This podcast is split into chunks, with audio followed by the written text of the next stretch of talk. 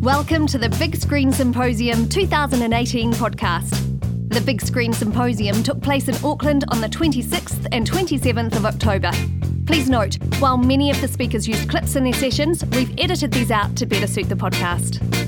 Being funny is a seriously tricky business, even if you're a natural.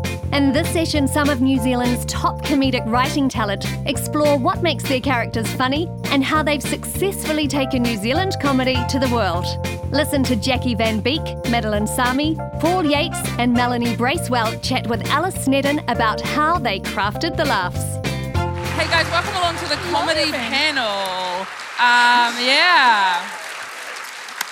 This session is called No Laugh Track Needed, and we were just talking uh, backstage about how much pressure that puts on these guys. Um, but not me. I am just here to moderate. My name is Alice Snedden. Before we get started, just want to say a big thank you to the Department of Post uh, for sponsoring this event. Yes, give them a round of applause. We like The those old guys. DOP. God, I was I so nervous It. that I was going to forget that. Um, but now we've done that. So thanks to the Department of Post. Thanks for coming along. Um, uh, I'm going to introduce the uh, guests to my right here. You're probably familiar with them all anyway. And if you're not, um, this is a huge moment for you. Uh, and for you guys as well. Great for your profile. Uh, so to my right, we've got Madeline here, uh, Madeline with Jackie, and they are the director, actor, writer duo behind Breaker Uppers. Should I do last names, do you think? Yeah, Nah. uh, we could say our Nah. own. Okay, yeah, sure. Do you want Madeline's Sami. Sami? Yeah, Jackie Van Beek. Van Beek. Yeah, sorry. I just was worried that you wouldn't get it right. And then, and then down the end there we've got Mel Bracewell and Paul Yates, and they are uh, two of the team behind Wellington Paranormal. Woo! So we, we have the perfect team here. Isn't it nice to see the white middle aged guy in a minority for once? Hopefully, next year, people like me will be eradicated. Paul, no. It's not too late for No, you to. from your lips to now. God's ears. Um, great. So we're gonna the structure of today is gonna be we're gonna see some clips from these guys' shows, and then we're gonna have a chat about them, and then at the end we're gonna do um, audience questions. So I encourage you to kind of like uh, think about those throughout your time here, so that when the time comes, you're not. Uh, you know, panicked. silent. Did that make everyone feel comfortable? that felt good, right? Yeah, I felt like no one was panicked until you said panicked. Yeah. the most important thing is don't freak out. Uh, just stay calm and we'll all be okay. Uh, so we're going to start first of all with uh, let's roll our first clip. This is from uh, Wellington Paranormal. Mel, do you want to set this up? Yes, so this is um, it happens in every episode of Wellington Paranormal. There's a, often a, a police briefing scene with our two cops and Maka, the Sarge, to explain what the paranormal thing was. And uh, this is from my episode. It's called Cop Circles. It's not mentioned at all. It's not even in the credits, but it's written on the script. It's called Cop Circles. and we knew it. yeah, we were like, that's such a great name, and no one knows that that's the Yeah. name. Uh, well, there are another 200 people here now who can spread Thank the you. word. Spread the word. yeah. So let's uh, roll the first clip. Basically, my first question I'm going to put to you guys is what was the process like of writing Wellington Paranormal? Because I know you all went away, didn't you, on like a retreat for storyline. Is that right? We got to stay at a fancy house, and it was lovely. Uh, we stayed in Martinborough, and we just got up in the morning and ate a lot of food, and just sort of like sat down and went, "Oh, werewolves." They're what else? Funny. What happens? And then we're like, "Oh yeah," and then and then what happens? Yeah. Okay. And All right. What about after that? It's kind of, it's kind of about the process, I guess. All right, and that's been all the time we have. Um, thank you so much for joining us. No, So, how many how many of you were involved in that session, and was Uh, did so that in- include in that Jermaine and? In that session, Jermaine wasn't present at that session because he's overseas all the time, being famous and doing his stuff. So there were five people at the writers' retreat. Um, and we just found it a good way just to get away from the city and just be somewhere a bit quieter. And um, so it was just five comedy writers around a table just jamming out ideas. And, and it was that simple. And we found that was just just a great way to to get our stories together. Everyone came with ideas. Right. We sat down. We just everyone hashed them out. So everyone had a, a kind of a writing credit in the story for every episode, because everyone contributed stuff to it, and then we just apportion out the episodes. Yeah. So- and we sort of like sent what we had come up with to Jermaine, um, like via the internet. Like we, we weren't allowed to look Oh, him yeah, in I've the heard eye. about that. Yeah, Um, couldn't look him in the eye. Uh, any sort of actual contact with him No. was actually um, Yeah. In fact, he doesn't actually exist. Yeah, he's, he's, He's just an avatar. guy. Yeah. So, uh, the outcome of that writing session as a group, did you have very specific goals in mind for that? So, at the end of this, we need storylines for six episodes or. Yeah, pretty much. Yeah, Yeah. okay. We, we already had one that I'd written with Jermaine, and so we really needed five more episodes. So we just spent a week, and we literally spent a day on each episode, just hashing through the story. We had basic ideas that we'd chosen. So the alien episode just came out of the just the germ of an idea that what if there was a picture of a cow up a tree? Okay. And it, it started from that. That was it. And we, we came up with this crazy story with these insane aliens. And, and what I love about the writing process, you come up with these crazy ideas, and then as a producer, you know that in three months' time, you're going to be sitting in a field trying to make rubber aliens look vaguely animated. the thing that I didn't realize while writing it, I had a lot of sort of crop circle things that there's like corn and stuff. And then when they went to film it, corn wasn't in season. Uh, so they had to like get artificial corn. And I was like, oh man, I'm so powerful. Yeah. We, s- we sat down at the first production meeting, and I'm like, so corn's in season, right? And they were like, no, it's like that tall, which is not very scary for people to run down rows of corn like foot high. So our, our art department, our, our art director, Ra Vincent, said, I know a guy. Ra knows And everyone. yeah, so they went to Weta, and apparently Weta just had a container load of, of, of cornrows, uh, just as you Not do. here, Yeah, not of corn rows. No, not, not that those was- cornrows. Yeah, I was going to say, that's Rows pretty of cool. corn. Contain a load of They are cornrows. we use that for our movie. Oh, yeah. Yeah, so we both had, there's a thematic similarity there. Yeah, there is. Um, absolutely. But no, they had they had, they had sixty thousand ears of artificial corn. So our first day of pre-production, or just before we started shooting, was building a cornfield in the middle of an actual field. And the farmer was like, "You do know it can grow, don't you? you just don't have that time." It's not half Yeah. as funny if it grows. Um, hey, so Mel, in your experience, so you took away the storylined episode, so it was it was beat out for you already Yeah. as a group. And how detailed is that plan? Like, is there much room for you to move as a writer Yeah, within that? I think our job and what I think my strength is is like writing jokes. So like we had ideas for things, but like especially a scene like that, which is just in a room. It's just them in a tiny little room. There's not a crazy thing happening. You just literally have to make the dialogue as funny as possible Yeah. and get as many like laughs per minute, basically. Um, you will notice there was a lot of padding for time at the top of that scene. Um, fill some pages. Uh, Yeah, but uh, for the most part, it was just like make sure that um, every couple of lines there's something like funny. Yeah. It, it doesn't have to be like whoa, but that's how we all laugh, right? Um, I heard it every couple of lines. yeah, great. Um, so yeah, it was just like looking through and going, oh, is this funny? And is there uh, like small gaps between the funny parts, basically? Yeah. And I know you. So you're um, a stand-up comedian. I should have said that. Um, Yeah. So you spent You a really lot. should have. Yeah, I Award know. winning. Award winning. award-winning, yeah, yeah, an award-winning Nice. stand-up comedian.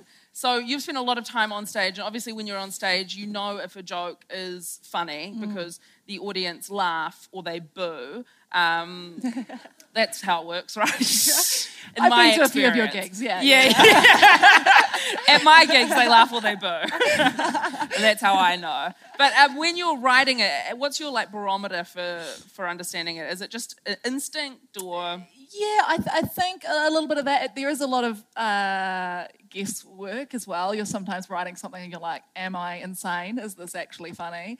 Um, but it's yeah. We, we did develop a few sort of joke ideas in the writers' room. I um, we because we started with the cow and the tree thing. The kind of uh, a f- funny way for these characters is how they explain the paranormal thing away. So Yeah. I, first you think it's, it's Karen sort of has a logical explanation, which is not that logical that kids are putting trees, uh, putting cows in trees via forklift or whatever. And I thought it'd be funny that Mike would assume that over a period of years a, tree would grow. It's like it it has to make sense like on a very surface level, and it can't be too dumb. But Yeah. we found that that It's was kind of dumb. the perfect. it's pretty dumb. Pretty dumb. But it, uh, there is still a line of too dumb. I think. There's a logic to it. Yeah, Yeah. there's always, there's always a logic to how he thinks. So that's what you had to sort of consider as well. So there was like the, it was a good show in the sense that there are like quite a like rules to the characters, Yeah. which made it easier to write. Of like the the the overarching arching gag of the show is that um, it's cops seeing very insane things, but reacting in a very sort of muted cop way of like, Yeah. oh, you see, you see here that uh, certainly this isn't uh, expected. You know, like, like they kind of Yeah. just like just talk the way normal Kiwis react to things. We're not going, oh wow, good. Yeah. I I I would never love- meet That's how another Americans human. are, Oh. eh? That's, that's American. Americans are so like that, man. That's wow, wow. Oh my God. It's American. And all comedy. their yeah, it's American yeah. comedy. Yeah. Every American Do you guys do that as well in your work? Do you kind of devise a series of rules for the characters that you work through, or is that how you would uh, explain it? You're like, no, Melanie's wrong. Uh, yeah, yeah, I mean, I think you just kind of have, you know, like certainly in our film for like um, Jordan, you know, the Jordan character who's our sort of beautiful, naive idiot. Um, there are definitely things that he, you know, he could probably get away with the most, which is kind of the Mike Minogue thing, like, you know, because he and and and you know, it, it is also down to the actor as well Yeah, to, totally. to sell the really stupid thing you've written for them to say. Yeah. Um, but yeah, I think there are certainly characters that that have have those have those rules about them. And you know, Jackie and I, when we were writing the script, would often, you know, we'd do a draft on the on the script ourselves, and then and then give it to the other person, and then rewrite some of the dialogue that we might have written for their character, just because we couldn't imagine us because we knew that we were acting it as well. Right, okay. And we, you know, and uh, we'd sort of go back and forth like that, eh? But um, yeah, we had kind of st- stock rules for you know the Mel and Jen character. Just really simple things that we both knew, like um, Mel might suggest something, Jen would always shut it down. Yeah. You know, Jen would suggest something, Mel might query it, Jen would do it anyway. You know, like, like and I guess like status games. Yeah, and, and yeah. We worked a lot in status, uh, uh, you know, with characters. Or that's sort of where we start with, you know, and especially with the whole kind of idea of what we were doing with a, it being a kind of bromance slash buddy comedy. There's always got to be a low, low and a high status for it to kind of feel interesting. So Yeah, Yeah. Well, let's uh, let's watch a clip from the Breaker Uppers. When do you guys want to set this up? It's the montage. Oh yes, I've got a good one. This is the you opening still have a microphone yeah. when you do this. It's the montage. Yeah. It- it- I've got a good way of explaining everybody. this. It's It's, the sta- montage, the opening one. Yeah, after the first scene, I think, isn't it? Yeah. Yeah. I'm going to get We into all my gonna Okay, so this This again? is us. We're and gonna- you guys this is- see past this us? is- feel like we're Oh, praying okay. at the film. Settle down. All right, let's play the second clip. This is from the Breaker Uppers, and it's a montage. so that montage there, obviously, obviously you had some of that on. You had that on script. You had that on the page, but then you're also working with, you know, possibly every New Zealand comedic actor. Yeah. Who was available that Tuesday morning? Yeah, we literally, you know, had to ring people the night before and we're like, "Can you come in for 15 minutes?" Is that true? Yeah, well, a lot, a, little a lot of yeah, a lot of the people that appear, we, we we had about 15 minutes. We had about we had a few scripted things that we wanted them to do. We had a song, a po- we made them all do a song, a poem, and do their own interpretation of this thing that we provided. And then we had about five minutes to improv with them, and then it was like, "You're out of there." We set a shot up. This is how quick we had to make. Because we make wanted it. to get as many people in as possible. Yeah. So yeah, so Ainsley, one of our Ainsley Gardner, one of our producers, um, was like, yeah, basically, if you want that many people, we need to. It's got to be 15 minutes, and uh, yeah, they were just like you rotating just around. So- Lock Yeah. off that shot. and We did. like- we literally locked Yeah. off the shot. Jackie and I sat behind directing and sort of being our characters at and the same time. responding. yeah, yeah. So, well, say this, say this, or what about Yeah. this? Say well, this. this would be funny. Yeah, say that. Yeah. Wow. Um, it was quite manic, but and quite fun. sorry, so you said you told them you came in with a poem and a, s- and a song? Yeah, we Give sort of wanted to give them something to kind of start from. So we kind of had this idea that, you know, as a service, we might provide um, a poem that they could read to the person. You know, like, you know, Right, for 20 bucks, that could be something that they could do. Or a song that they could sing the person. Or None of those things made the edit. None of All of that prep they did. I think there's one in the end. I think Kura does a kind of poem. Oh, yeah, have I think been the only one that. Yeah, only one that- yeah. So, So, so, alright. what we saw up there in terms of like what they delivered down the camera was any was any of that dialogue scripted, or was that all just kind of like story beated? Here is where we're going to do a montage of a bunch of people wanting to break up. A few lines were scripted, like Madeline Yeah. said, but um, then often the uh, actors were just improvising, or um, yeah, or Madeline and I would feed them lines. You know, what about this? What about Yeah. this? The scenarios were all scripted, um, and then Right. within that, we would play around. Um, And, and is that how you worked throughout the rest of the film as well? And that you kind of had like an idea and a plan for the scene, and then within that, you'd play? Yeah, pretty much. There were some scenes that were sort of tighter than others and worked better as as just the script, um, and then other ones where we kind of needed to open it up and just kind of, Yeah. and then other ones that just just went went crazy. Just improv, Yeah. yeah. So how do you how do you manage that as director? So obviously you're directing it and you're in it, and then you've got what's on the page, but then lots of stuff comes up and happens in the moment. So how are you keeping track during the whole process of what you want to you know use, what you think you'll use in a final cut of that? Have you got people on set who are taking notes, or are you are you jotting it down, or do you watch all the takes back at when you come to the edit? How does that work? Well, I mean, we we wrote the script, which was really helpful. So Yeah. we knew it. So you know, we'd written it over five years together. So Shit. so for us, when we were in, yeah, Wow.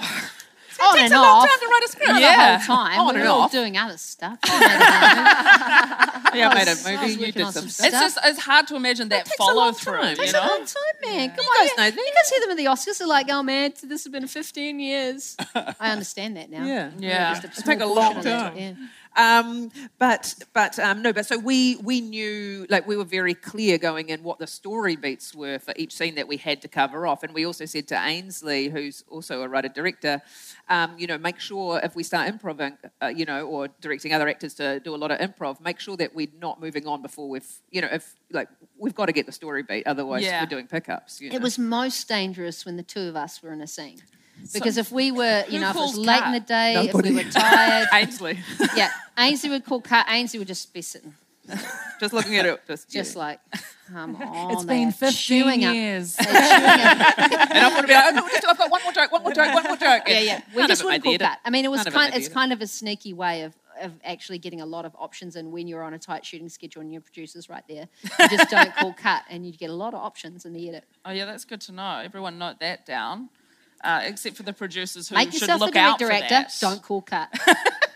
And did you do that a lot on Wellington Paranormal? I know Jackie, you were a director on of some of those episodes as well. So did that happen a lot? That sometimes you'd veer off the script and Yeah, so we had like really, you know, really solid, funny scripts. But one of the Mm. reasons I was told that I was brought on was because of my, um, you know, background in improv and things. Um, and so that's right. So we'd shoot the script generally, and then Mm-hmm. and we'd throw it on the ground. then like we'd just that. throw it on the ground, and then we'd say, "Throw away that rubbish." No, no. We always knew it would be a blend of the script and improv. You Yeah, know? Yeah, definitely. Um, that was kind of part of the brief, really. And so then, you know, depending on how, you know, um, how much time we had, we'd just do as much improv as possible. And, Yeah. you know, knowing those character games and statuses and the things that, you know, Karen and Mike, you, like, you know what's relevant and what's not. You know what's not going to make the edit. They have to be still themselves. And But they're just, the two of them are just such brilliant improvisers. so they, they got to know their characters really quickly, Yeah. and so they would just go straight into it. And you could just, do, yeah, as, as Jackie was saying, first two takes with a script, and then we just go just riff, and Go they would riff. Yeah, Yeah. all you need to know is the thing you're looking for is over there, and that's like the one piece of dialogue that they really need. Yeah, and just then build the rest that. of it's just like, oh, whatever. Uh, And so, from your perspective, Mel, so you would kind of hand in a script, you'd Mm-hmm. get notes back, and that would be your final product, and then you'd hand that over to Jackie or Jermaine or whoever was directing the episode, and that would kind of be where you left it. Or yeah, you, totally. I was I was a very tiny cameo in one of the episodes, so that was kind of my Congrats. only time. Thank you. Yeah, big brag. Uh, I was a goth in a graveyard, um, and that was quite cool because because yeah, I felt quite distant from it at that point. It was like, oh, I've handed it in. I'll see it when it's done, basically. Um, but that one night on set was like very fun. We were just up on a graveyard, and um, and it was just the, the the cops were just walking around, and then they were, that was kind of what they did. They were like, "Oh, you need." Our role in that tiny role was to say the guy you're looking for is over there. So that, me and Angela, who was in the scene, were just were just like she. Angela's amazing, and she would just go completely nuts, and I would like have to give the information at some point.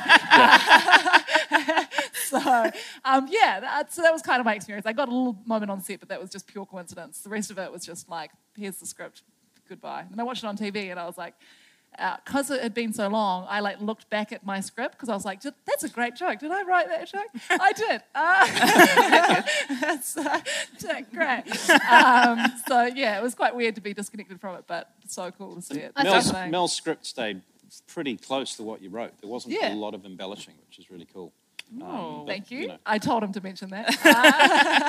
I, I think this it was the same with our with our film in the end. Eh? Like we did a kind of count, or someone did a count of like what percentage of the film was still the written film, and it was still quite high. It was still We- quite high, like surprisingly high, because we felt like we did a lot of improv, but I guess it just didn't make the cut. All that brilliant, all that brilliant. I said, don't cut, don't cut. I've got one more brilliant. Like, none of that made it. Yeah, it's all It's- options. It's all just, Just having options, options, a lot in of edit. options, Yeah, absolutely. a lot in of terms- unnecessary options.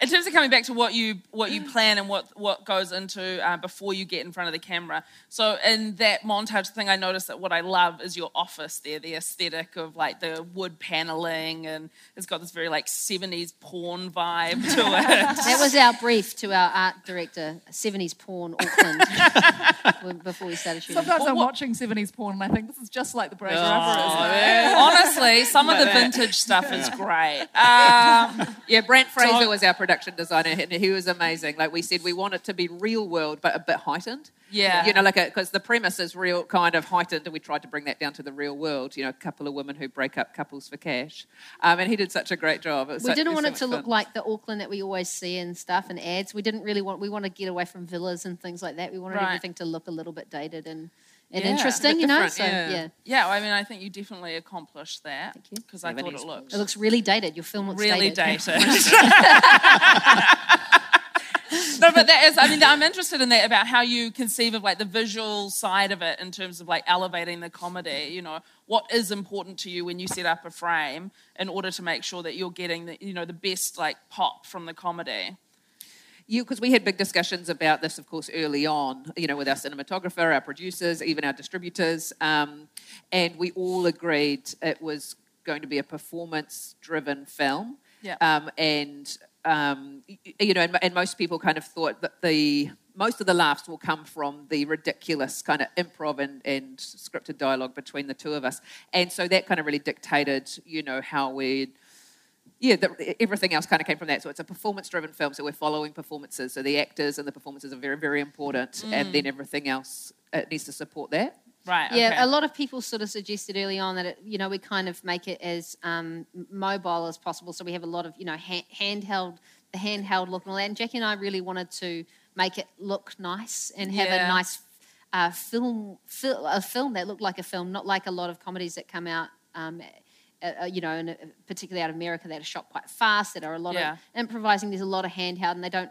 doesn't feel like there's a lot of effort on that side of things. But Yeah. Jackie and I both um, really wanted to f- feel like it was a, f- a film and that we had a lot of width and To make it accessible Yeah. as well for people, you know. Yeah. I mean, I'm very used to watching kind of doco style, and I love that, and I don't feel seasick. Whereas other people will watch that and they go, "What is this? This is crazy." um, for me, it feels very normal. But that's why we approached like um, Ginny Loane, like one of New Zealand's best drama cinematographers, and we're like, "Do you want to do a comedy?" She's like, "Yeah." So Yeah. you know, it's always good to like get like the high end drama cinematographer and throw them into this. yeah and Yeah. then you sort of you know you just adjust it along the way and you find something that's in between that sort of drama look and has a bit of the handheld and and sort of find our own style inside of that Uh, Did you? uh, Was there those discussions as well on Wellington Paranormal, um, Paul? Um, well, we were parodying cop reality. So, Yeah. if anything, uh, Is that right? that's why it was so shaky. I know that was why he was doing this all the time. But no, DJ, our DJ Stipsen, our DOP, who, who's a genius, um, he shoots things amazingly well, and we had to say to him, "Can you just shoot things a bit shit?" um, so he got, he had they, both camera operators had a really sore arm by the end of it. So there was literally a lot of the cop feel to it, and Yeah, sometimes yeah. it didn't look cop enough, and we'd have to shoot it again just to get a bad crash pan and make it look even shitter. yeah Um, so ours was kind of a different experience in that we, we wanted it to make feel very mockumentary, documentary kind of style. Yeah, right. But so you're asking everyone to make it look shitter make it look shit. Yeah, that's Yeah. what I mean. We Yeah. did have Yeah. to do that. I remember Yeah. DJ and I talking, and like we'd, we'd, lit, we'd lit something, Yeah. maybe in the I can't remember it was the haunted house or something, and then we were like, shit, it it looks too nice. Looks too so like, you pull out that light, you know, it's like Yeah, yeah. everything, and then it's like, oh, that's better. Like really awful, really awful. But in the haunted house, we're allowed to do a little bit. Um, yeah, it was of a little nice, bit of embellishment. Nice but stuff, but sometimes, it, you know, you'd be in a street and it would look just a bit average, and we had little street lights that we could put in just to kind of, and that was the only kind of embellishment we Yeah. used in, in terms of cinematography. And when you're not doing something where it's a direct parody of a kind of existing genre, where did you start those discussions about how you wanted it to look like? Like, how did you, where did the idea come from that you didn't want it to look like the Auckland we'd already seen or we're used to seeing? Was that from a kind of a comedic background or is that a comedic sensibility or is that just something that you just thought would be interesting on camera? I think it's just like visually, just didn't want it to, just wanted to set it apart from everything else Yeah. we've seen. And, um, you know, when we when we sat down with Ginny, we started talking about like the look of the film, um, and we and we had influences like the Coen Brothers and things like that. Um, you know, we just kind of wanted to bring a sort of, uh, you know, we wanted to create a visual world that that we hadn't seen on screen before. I Yeah. guess. Um, you know, I feel like Taika always does it really well in his films, where he just it's a Taika, you know, you know the Taika look, uh, Yeah. you know, the look of his film, and that's his sort of signature. But it's also at the same time, it's it's recognizable, but it's got some sort of um, other level to it. So yeah, I think that's where it came. Yeah, from. we eh? looked at lots of reference reference material, going, you know, like um, I can't remember our main, or you know, Coen Brothers like, was a big one. I think that was a big one for Ginny, and just like le- letting a lot of the action play out in wider shots. Yeah, and, right. because the characters were so, you know, like someone like Jordan in a frame like that can you can just watch him for ages, Yeah. and everything, everyone around him is kind of what the hell is going on. It sort of tells a story just in a frame, you know, and so that was that Yeah. was kind of where we were. Yeah. We watched a lot of Police 10-7. Pretty much our, So does the rest Bible. of New Zealand. Really popular show. It is.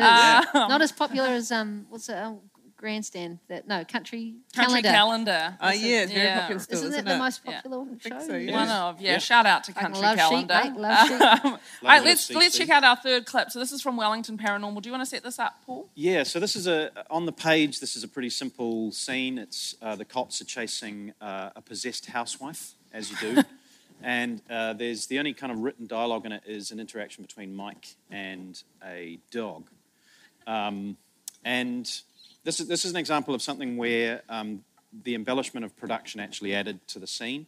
When I when I was when I was starting off as a writer, I always used to be defensive against production changing everything. Um, but as I've you know been doing it for a long time, you realise production adds always adds stuff and makes things better. And this was one where we, what was on the page was embellished by us doing a production recce and finding a great location and adding sort of stuff to it to make it funnier. Um, in my mind, anyway. Yeah, great. All right, well let's check it out. Walk us through what was what was actually on the page for what ended up on the screen there. Uh, pretty much, I looked at it last night just to remind myself, and it was just um, they split up to, tra- to chase the housewife. Uh, O'Leary gets caught on a fence, and then Minogue runs around a corner and finds a dog. that was that was pretty much the scene description, and from that became uh, we, we went on a recce and we found this playground, the Avalon Yeah. Playground in Lower Hutt, and it's just been built. It was you know brand new and stuff, and it's quite cool. We thought this would look really scary at night. So we just sort of smoked it up, and Jermaine thought it would be great if uh, the housewife uh, did a somersault over the top of. Um, so that was one of those conversations between a director and a producer. Can we get a parkour guy to do a thing? And like you know, next week, and so yes, Jermaine, we can get a parkour person. So the housewife was replaced by a, a parkour man who did a somersault over the top of Jermaine, and that sort of happened. And then there's the I did second unit on the dog.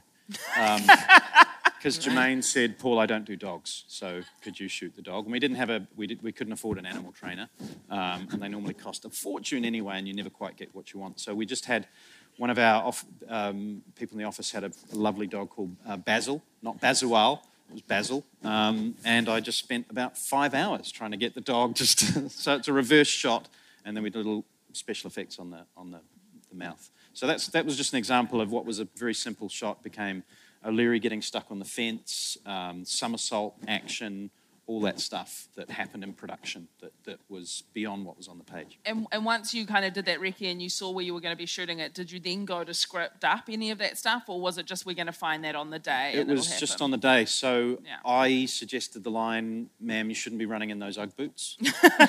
um, and Jermaine had the line about, you know, I've just been in pursuit of a highly acrobatic housewife. um, so, yeah, so there were a lot of times when the situation you thought, oh, shit, this would be a good line. And you've got, you know, great improvisers in Karen and Mike, and Jermaine's a bit of a Yeah. genius as well. So we'd come up with lines that would embellish the script, and were often better than what was on the page anyway. Yeah, I mean, it is, it is something that I've always been interested in about, like, you know, when you see physical comedy on screen, how do you write that? Can you write Yeah. that, or do you just be like, now this person has real trouble um, clumming a fence? Well, we knew we knew Karen could do something that would be funny. Yeah. And if it wasn't funny, then it wouldn't end up in the cut. We didn't we didn't sort of want to make O'Leary look stupid. Um, Yeah. and if anything, that's the one time in the whole series where she does something that, and, and she even gets in the, she even ad lib, this is actually something that's more likely to happen to Minogue, yeah, yeah, yeah. which is great, a little sort of dig at him. Um, but they had a relationship whereby some of the stuff that was written for them was she would, because she's the smart one and he's clearly the dumb one, that she would put him down. Yeah. And both of them sort of came to me and Jemaine and said, we, we kind of don't like that comedy. We like the fact that these two are like brother and sister. Even though Minogue thinks there might be some unwritten romance between them, clearly not getting that Karen was gay, um, they, they developed this bond that's like brother and sister. So they said, we're never going to put each other down. So they're always quite supportive of each other. And it's kind of a cop thing when you see those shows. They never go, oh, he's a bit of a dick, isn't he? Crikey. Yeah, exactly. They're always actually my fellow officer, uh, proceeded on foot in a westerly manner. Um, so we wanted to get that sort of vibe as well. And so that relationship was kind of kind of sweet between Yeah, them. it is They lovely. you know. It was- yeah, it was cool. It was the thing that I noticed when I wrote my first draft was like the main feedback I got was like you need to make Karen funnier because it's such it's such a natural instinct to go if she's the smarter one she might be playing the straight man the whole time Yeah. and she's playing the straight man and and Mike does something dumb and she reacts the way a normal smarter person would do but it was there are moments of her also being she's not the most intelligent person in the world she can still do dumb things and she can still say dumb things um, so that was kind of the thing that I needed to check and be like, oh, it doesn't have to be a strict straight man, goofy man relationship. They're both very funny. So Yeah. it's just about finding what's funny about both of them. Two peas in a pod. Yeah. That's a technical term. Uh, so, um, in terms of uh, Wellington Paranormal and then writing, so writing TV and writing movies and things like that, you know, I, I remember reading a quote, I think Seinfeld said it about writing his sitcom that the characters, there'd be no hugging, no learning. And if you compare that to Mike Schur, who writes like Parks and Rec and stuff, his characters are always making huge decisions and massive changes in their lives. What do you think that what do you, what's your preference for characters and what do you think is important? I'm going to put this to you first, Paul. And yeah, get ready. And um, and like a TV show. So will we describe Wellington Paranormal as a sitcom? Yeah, a sitcom. Yeah. So Um, in the development of those characters, do we want to see them grow over the course of the series or Not really. yeah. I think I think the comedy's best if you know them. You know, so it's Yep. a, it's a short form, half hour comedy, and each it's a different story each week. So I think that suits the characters being pretty much the same. So the the, the audience has an expectation as to how they're going to react. Yeah, so I don't necessarily want to go into backstory too much. There's the odd little mention. Um, Mike starts to sometimes talk about his his brother sometimes, which is his, him, him talking about his actual brother Right. but not much backstory. But it depends on the show. Like if you watch a show like Girls, for example, that's clearly something where the characters, you know, there's development and it's episodic and there's there's an ongoing story. Yeah. Whereas Wellington Paranormal is, you know, one story each week that's hopefully funny. The characters lend itself to that, so don't change them too much. I Yeah. think that's so. It depends on the format. and uh, that's different in, in the film process, right? You're arcing out the character's kind of journey. They got to go s- somewhere. Yeah. Uh, what, which Yeah. is yeah, uh, um, yeah, and you have to have big sort of higher stakes and, and stuff. Yeah. I think in film and yeah, stretch it out over the.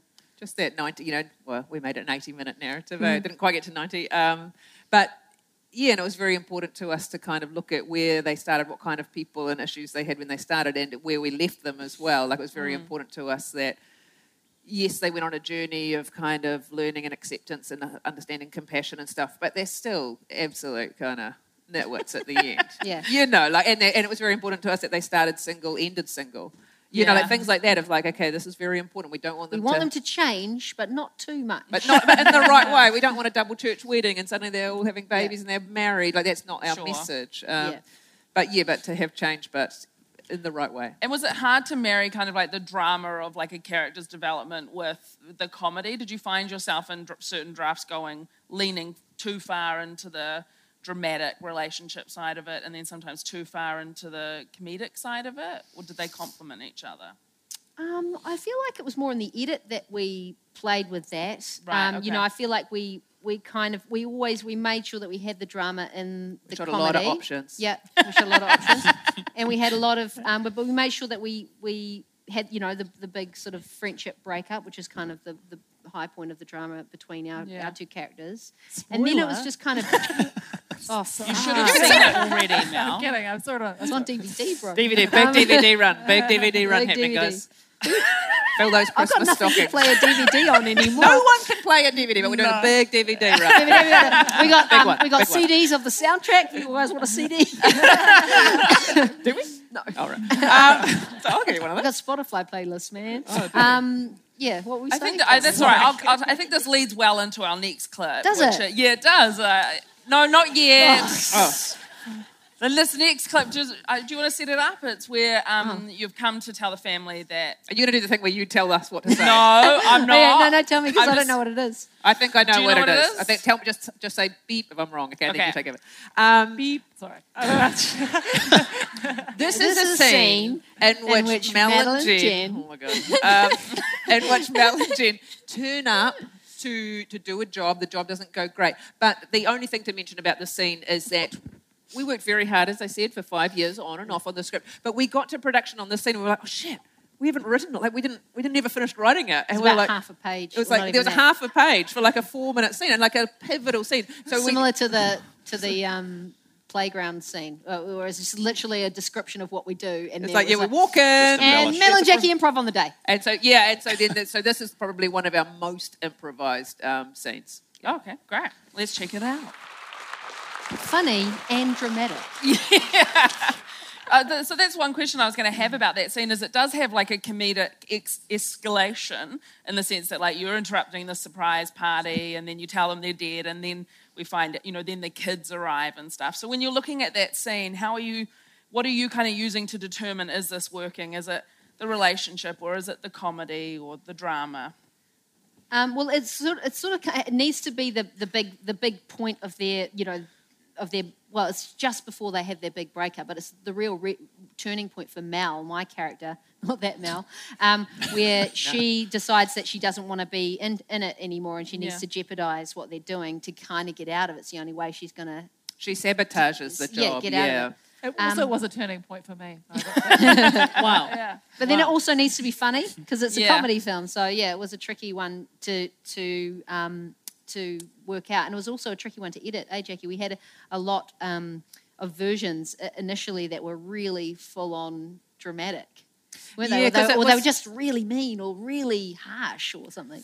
Yeah, because it was it's one of our darker scenes, and um, it was really important to us that it was that you know important for the story that that we had gone too far in our business, you know, and, and so we you know, but we were getting a lot of script feedback and in the edit of like it's too dark, it's too dark. I think mm. at one point in the edit we had Madeleine saying.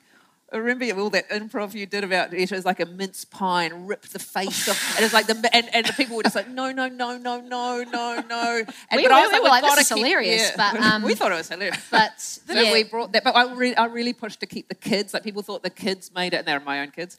Um, people, people she can't thought, cut her own kids. She cut her husband once, and then we had to get him back for I a cash. cut him again. Um, but yeah, but it was really important. uh, You know, like I really fought to keep the kids in there because people were like, but it's so dark. You know, I was like, yeah, because they've pushed it too far.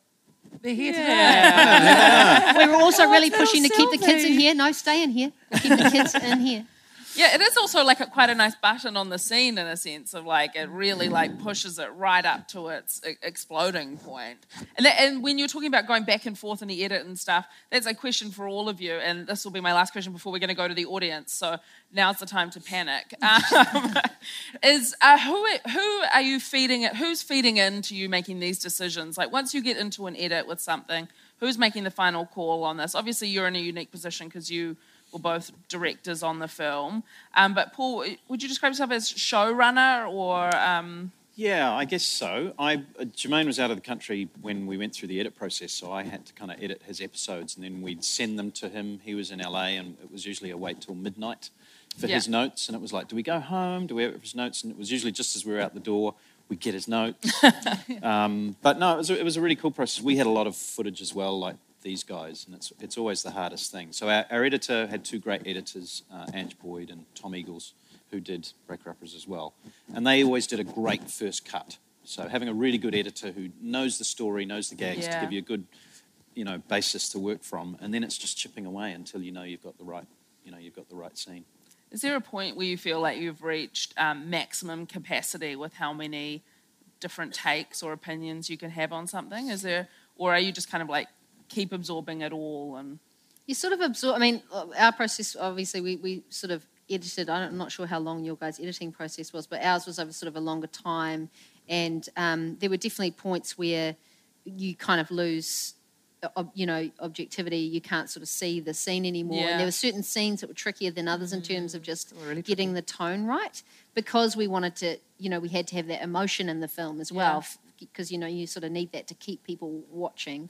Um, so it was it was sort of about kind of going away and coming back. Jackie and I would often do just because we were, we had to keep working as well during the edit. You know, I'd go in for a few days, and then Jackie would go in. So, sometimes we were together. Oftentimes we'd leave Tom to we'd leave Tom with notes to do. We, Tom Eagles as well.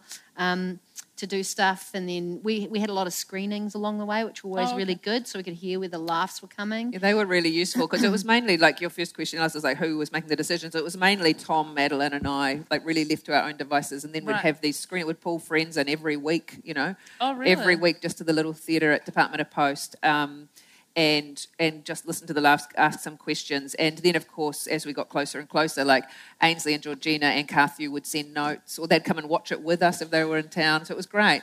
But it really what did just was the three of us, eh? And, and sometimes we'd lose sight of it and really need to have another screening and Yeah. would record the screening so we could go back and hear the laughs and things if, if we got confused about if people were laughing or not at that joke. Oh, or, wow. Yeah, there were always certain po- things that were always kind of quite strong and and always kind of got a laugh, and then there were other things that took a while to just kind of get there. The bathroom scene is a good example in our film, which you know was written. We wanted to write this lame bathroom scene where they're doing cocaine, and it's not cocaine, it's Ajax, and um, uh, and initially the the first cut of that scene was sort of like. Um, it was like it was trying hard to be that scene in the Yeah, American yeah. film. Be a it wasn't that Coke scene. It kind of awful. subversive It was scene. awful. And so it took a lot of sort sort of editing and ADR and stuff to kind of get it to where it was in the film, which is, um, yeah, A really Much dumb, better place. silly scene. Yeah. yeah. Great. All right. Well, we're going to throw it to questions from the audience. Uh, we don't have a roving mic, unfortunately, so you're just going to have to put up your hand and then, um, great, and, and yell out.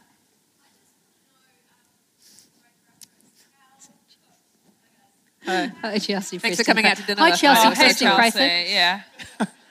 award-winning New Zealand actress. Oh, no, and filmmaker. Five thousand Director? check. Five, Yeah. yeah. director. she won the five thousand dollar. She got the, the like short jury film. prize. Chelsea, Short She's film, not gonna get the and- question and, out of she's it. Uh, and, and her daughter's in it. as Chelsea, well. It's really please, can you stand up Really for the audience seeing. to see you, please?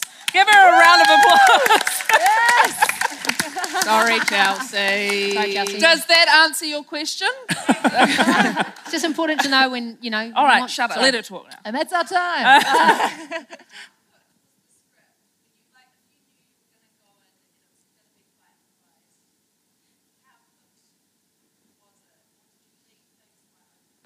So I'll just repeat that so everyone can hear. So the question was, how cooked was the script when you went in, in terms of like, if you knew you were going to improvise, how much of it was set on the page, and how much of it were you like, we'll figure this out on the day? Is we right? tried to we tried to write the funniest script possible, like the funniest scenes possible over five years. And we'd like and we shifted around genres and things went all crazy, you know, like we tried to set and so so we tried to like yeah, have the funniest script possible. Apart from like for this one, like we'd forgotten or we'd changed it up to the last one, we'd forgotten that we hadn't quite finished it. The montage, like just the bit where they're coming in, you know, coming all of those different clients are coming in, we left that very open. But we tried to have like a really solid script that we could then bounce off.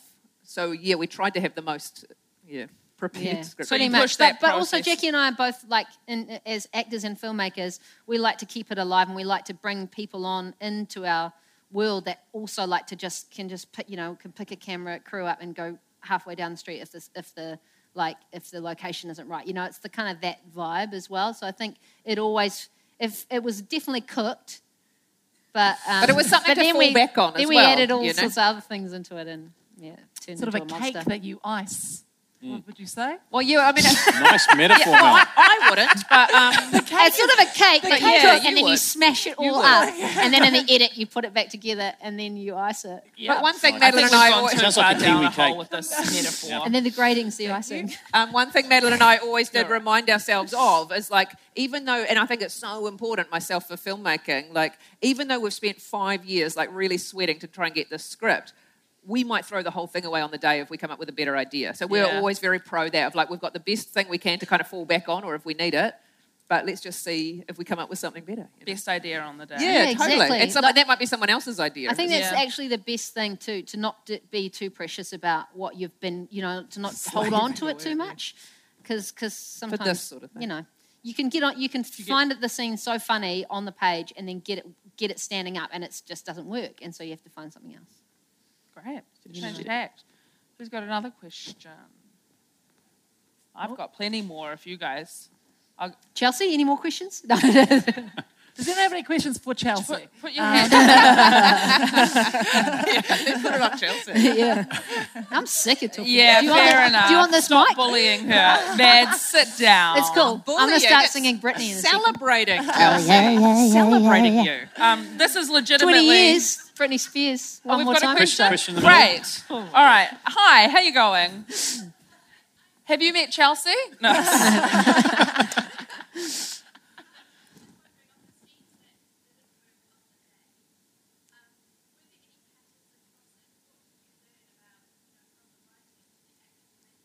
Oh, that's a great question.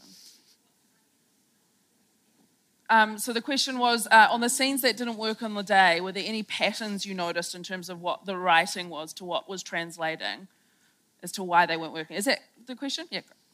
It's a really good question. I, I kind of, oh, I guess we kind of maybe discovered that because we had, once we'd cast the film as well, we had read throughs, made sure we had some rehearsal time with the actors. It was more in that In that period where we were like, oh, it just doesn't sound like that's how you'd say it. So we'd rewrite it for the actor or get them to improv and rewrite it for them. So then it was like, oh no, this isn't working. But in production, um, It was more just lines and things here and there, I guess. And um, again, it's like you just want options of gags, and you know, like you might have a more harsh gag, or you might have a more light, silly gag, and you just want to. You don't know until you get into the edit what that scene's going to need. Um, I, f- I feel like there were certain scenes that were written maybe as a more emotional scene that ended up being more funny, and, Yeah. and vice versa. Like you know, the emotional high points kind of changed and stuff in the edit. It, I, I learned a lot about writing in the edit. yeah, the edit's honest. always the most useful because you go, oh, that's what we should have done. Yeah, oh, we, yeah, oh, we didn't need all that, or you know, or we, you know, yeah. So I, I learned a lot, and especially coming from a background in writing for TV, um, I learned That's a lot about writing film in the edit, and and watching Tom work, and and just you know, seeing how much space. Did you guys do many in. pickups for Breaker Upperers? We did three days. Oh, you did? Yeah. And do you, did you do many pickups for Wellington Paranormal? We or- could only afford like about two hours. Okay. No, it was about a day. We had a day of The pickups. corn?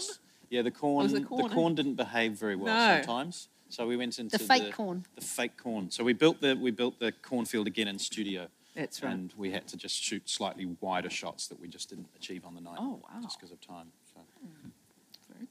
Yeah. Yes. Hey. Hi. Hey, Kerry. No, Well done on all your achievements. This is Kerry Warkia, everybody. Kerry Kerry Warkia, Warkia, uh, producer of Waru, um, I think a big round of flat applause. three. I don't know if you incredible, incredible work over the last producer, few years. incredible work ethic. Now living in um, Taranaki, I believe. That's right. but used to live on my street. We used to be neighbours, remember? Oh my god. Oh, she hit, sent the letter to Kiki. Do tell us if it arrived. Guys, I reckon you can catch up off stage. Right.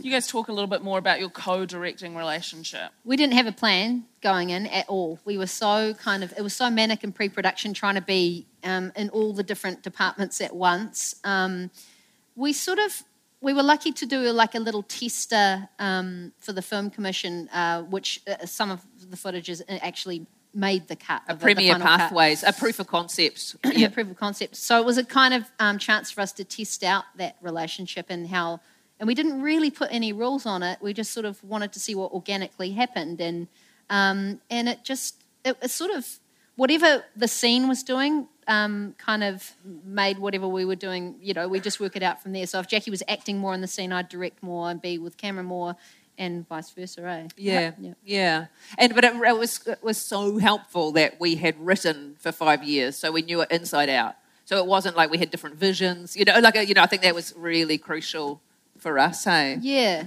and you know uh, we were going so fast, you know, so that was that was crucial because we just I knew that Jackie would know exactly what I would want from the actors because we we knew what we wanted from the scene. So and there was no time for conflict, and we're both pretty good about that. Like because we didn't bring a huge amount of ego, we just really wanted to make a really funny, good film. Um, and so there was no time. If we disagreed about something, we were pretty good at it. Just going, yeah, we just like, oh, oh, oh, oh, yeah. do it. We'll Can do we it get your both? way. Ainsley, Yeah. we've got time for both. We'll get both. You'll get both, Action. or let's just do it your way, and then tomorrow maybe I'm in credit and we can do something my way, or you know, Yeah. we like do it, let's just do it your way, and then I'll slag you off tomorrow Then about you it. slag and me off then, and I've made a then mistake about made a that, mistake, and and then I'll you give you shit about that, and then yeah, Yeah. yeah, yeah. Um, so that was quite good to be able to resolve things very quickly because it meant that we got um, to be on camera more, which was our absolute one, absolute uh, good. Essentially, And you've got two selfish actors that know that they're cutting into any of their special time on screen. So we didn't want to fight too much. So just do it your way, do it your way. Do it anyway, fuck it, action. Perfect. Fun times. Yeah, friends.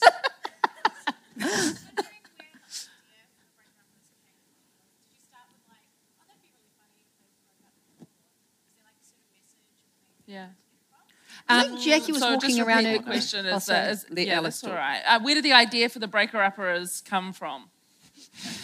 Um, I think Jackie was just walking around her kitchen in a negligee, weren't you? no. Madeleine, Madeleine has all sorts of ideas and images that pop into her head at night, I'm assuming. And I'm going to just broaden this question as well down Yeah. for you guys in terms of Where like, you guys what do you do breaker when I you was have in a negligee as well when I had you, it was you in the Negligee. negligee. But I do think that I do think that is a really interesting question to ask. What do you do when you reach a writer's block or where you feel like you're drained of ideas? And is there a pattern for where you get your best ideas?